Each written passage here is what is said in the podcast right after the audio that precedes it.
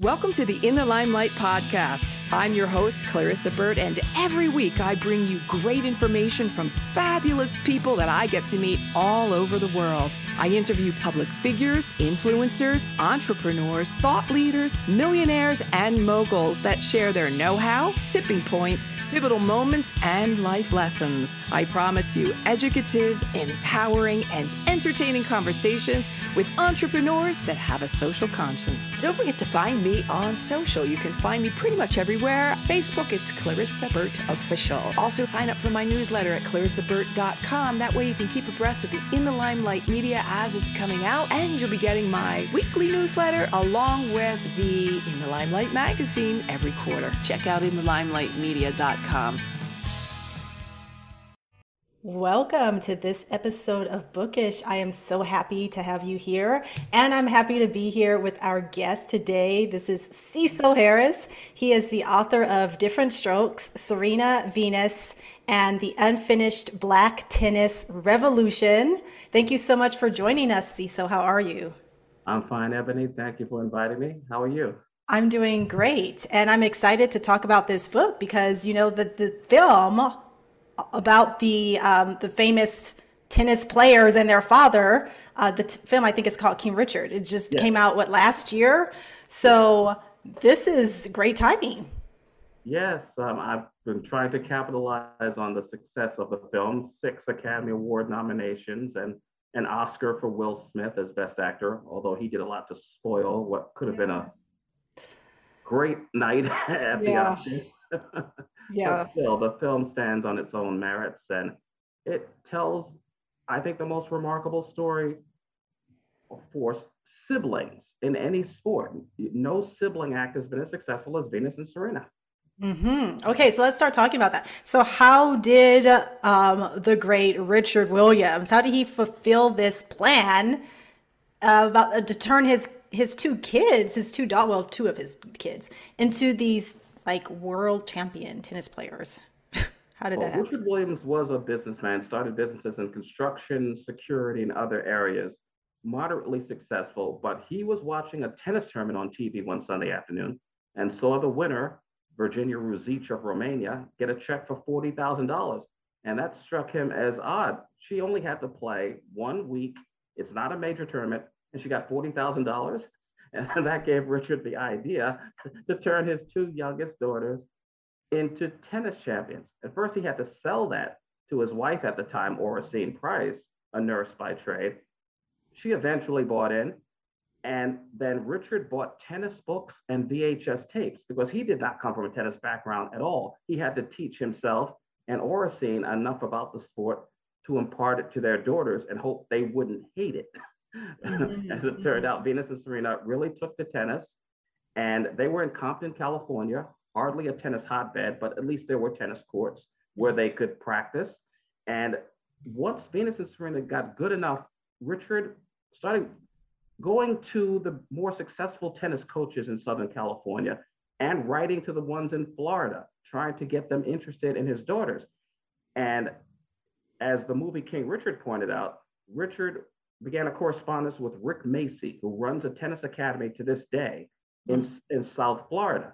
Rick came out to California to take a look at the girls, saw that they were as good as advertised, and he facilitated the move from Compton, California to Palm Beach, Florida, where Venus and Serena could play on finely manicured courts all year round. And at the same time, Richard began to court the sportswear manufacturers Nike, Reebok, Adidas, and Venus was able to sign a fairly lucrative deal with Reebok. Mm-hmm. And that set the family on their way for Venus and Serena to turn pro at 14, which is totally against what normally happens in tennis. Right. Yeah. That is, I mean, was she the youngest at that point? I, think one of the youngest of all time. I know Tracy Austin from your part of the woods there, Southern California, turned pro when she was 13. Okay. And there have been a few others who have turned pro. Jennifer Capriati was also very young when she turned pro. Yeah, that's right. Yeah, yeah. Venus at 14 and Serena's 15 months younger. She also turned pro at 14, but it rarely works. Mm-hmm. Most of the time, they are flashes in the pan. They don't become superstars. or in Jennifer Capriati's case, they get into trouble at a very young age. She was arrested for shoplifting and uh, drug possession at a very young age. But you know, to credit to Richard Williams and Oracene Price, they kept their daughters focused, kept them out of trouble. They both loved tennis. And the fact that they had each other, they were able to push each other. There's something they could do with each other every day. Mm-hmm. And Oracene became, well, she was a nurse full time. She began to homeschool the children. So they took them out of regular school and they were learning at home. And Richard made the decision to take them out of junior tennis, even though they were doing pretty well in junior tennis. But he met so many spoiled children and overbearing, obnoxious parents that he didn't want Venus and Serena to be in that world. And he concluded they're better off just practicing with each other, playing against each other. And when I think they're ready to turn pro, they'll turn pro. And that was against conventional wisdom. So many people thought he would spoil these girls or they wouldn't be match tough enough once they started because they were bypassing the junior tennis circuit. But it worked out. And now other tennis parents have followed the Richard Williams model. Mm-hmm, mm-hmm. Now, let's talk a little bit about um, Black participation in tennis because watching the film, it was quite obvious, and this came up a lot in the film, that uh, Black people were just a minority in that sport. So, how, what factors prevent um, Black participation in tennis? Well, for one thing, uh, let's say finances. It's a very expensive sport. Tennis mm. lessons are expensive. Mm-hmm. Uh, there are some tennis academies in Florida that charge $80,000 per child per year, way beyond the means of the typical American family. So that's why American tennis players tend to be from rich families, not necessarily the best athletes, but from the richer families. And Richard, again, went, went out, bought tennis books and VHS tapes, taught himself and his wife enough to impart to the children. And once Venus and Serena got good enough, they were able to attract better coaches. But that's not something that a typical African American family can afford to do. So finances is a problem. Geography is an issue because I grew up in Brooklyn, New York, where there were no tennis courts in my neighborhood. So mm-hmm. even if I liked watching tennis on TV, there's nowhere for me to learn the sport. Plenty of basketball courts, plenty of places to run around, but no tennis facilities. And that's the case in a lot of African American communities. There's just no, no access to tennis. And there's also a cultural component. If your friends aren't doing something, if other members of your family aren't doing something, then it's far less likely that you'll want to do it. That's why there aren't as many Blacks in hockey, for example. There aren't as many Blacks in golf. There aren't as many Blacks in tennis compared to basketball, football, track and field, boxing, because of what you see in your community, what you see your friends doing. So Richard Williams had a lot to go against when he decided, I'm going to make my two daughters tennis champions because yeah, we don't have a very long history in major tennis. Althea Gibson was the first in 1950. That's really not that long ago. Mm-hmm. Let's talk about um, Althea. Althea Gibson. Althea Gibson. So she was the first major black tennis champion. Why is she unknown? well, it's unfortunate that the twin isms of racism and sexism contributed. But also, tennis was an amateur sport in the 1950s, and it was not a TV sport. So when Althea Gibson was number one in the world, she won Wimbledon twice. That's the most prestigious tournament in the world, the annual grass court tournament in London. She won the US Nationals twice. It's now the US Open. She won the French Nationals, and she won six major doubles titles. All of that in the 1950s, but very few people saw her win those titles as I was researching the book, I interviewed her nephew and I asked him, How did you find out that Althea Gibson had won Wimbledon? And this was in 1957. His mother was waiting by the phone for Althea to call from Wimbledon. Hey, I just won Wimbledon. it wasn't on TV, it wasn't on radio. Right. That, no smartphones, no websites to, to monitor. That's how it was. So when Althea Gibson retired from tennis in 1958, she was number one in the world, but she didn't have any money. Mm. Many of the white male tennis stars were able to stay on the circuit because they were getting under the table payments, appearance fees just to show up. Or like a Don Budge, a name that tennis fans would know, he had a lucrative endorsement deal with Wilson tennis rackets. So even though he was an amateur, in quotes, he was making so much money from Wilson Sporting Goods that he could afford to just play tennis. Althea Gibson was never given that luxury, and that was largely because of racism and sexism. I can make another analogy for you, Ebony. Uh, when Jackie Robinson retired from baseball in 1957, he had a cushy job waiting for him as vice president of Chock full of Nuts, a restaurant chain. So he went right from the baseball field to a vice president's job at a corporation. Nobody offered that to Althea Gibson. Mm. Why, um, Cecil, does Arthur Ashe's name grace the world's largest uh, tennis venue? Well, it's a great question. Arthur Ashe was the second black major tennis champion. He came along in the 1960s and played into the 1970s. He was as much of a humanitarian as a tennis champion. He won the very first US Open in 1968 won the Australian Open in 1970, won Wimbledon in 1975. So three of the major titles. Mm-hmm. And he was a star all over the world. And he really came into tennis when it became a television sport. The US Open was televised for the first time in 1968 by CBS, and he won it. So for many tennis fans, he was the first Black tennis player they ever saw. But he was also a social activist. He co founded a group Artists and Athletes Against Apartheid. Arthur Ashe and Harry Belafonte started that because at the time, the South African white minority was oppressing the Black majority.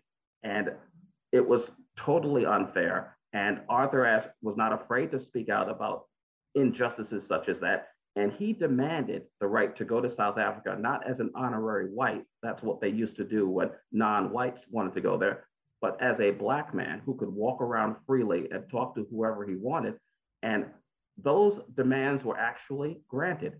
So he did that in 1973, going to South Africa.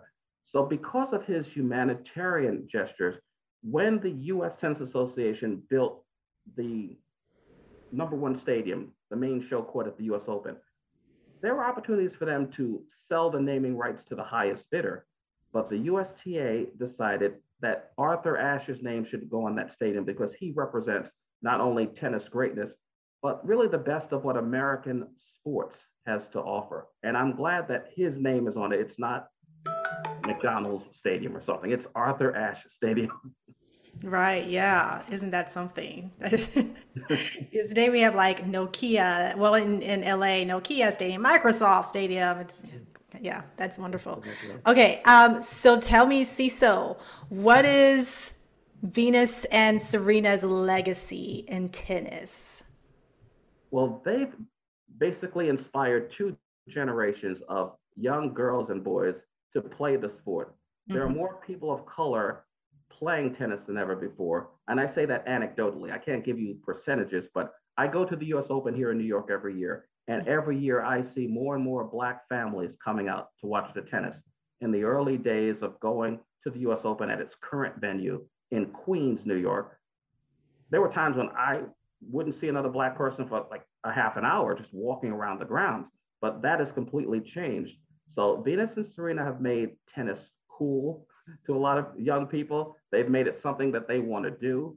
And that so many current tennis pros like Naomi Osaka, uh, Sloane Stevens, Madison Keys, Coco Gauff, Frances Tiafoe, to name one of the prominent black male players, they credit Venus and Serena with giving them incentive to want to learn tennis, play tennis, and become professionals.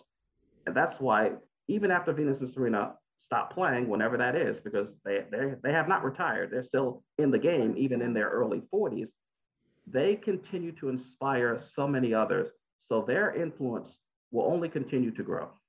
So has has the game become more accessible to black players then? I mean, as far as like pricing and um, tennis, a sex, a sex, what am I trying to say? Being able to access tennis courts in certain neighborhoods. Okay. How are more blacks getting involved? That that's still a problem, Ebony. Um, it's still beyond the means of many black families. That's why in the book, Different Strokes, I write about the XS tennis village on the south side of Chicago.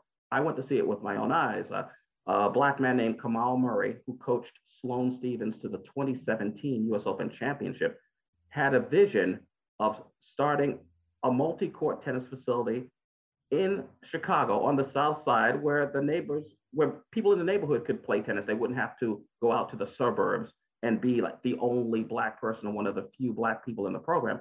It would be in their neighborhood. So when a rather notorious housing project was knocked down, Kamau Murray outbid everyone for the vacant land and basically used his business background. He has an MBA from Florida A&M University to raise the funds to build XS tennis village on the south side. And I went there myself, 28 finely manicured tennis courts, 16 indoors, 12 outdoors, as I recall. Mm-hmm. And every weekend and after school, the courts are packed. And he also bartered a deal with students from the University of Chicago, a block away, to come in and tutor the kids for free in whatever subjects they may be struggling in. So there's an educational component as well. And I bring this up because we need more XS tennis villages around the country. It's there in Chicago. And one thing, it's there are just as many white kids from the suburbs there as black kids because they're not charging anywhere near $80,000 a year. The lessons start at $80 per lesson. Mm. And there's a sliding scale. So if a family has trouble paying that, they can pay whatever they can afford.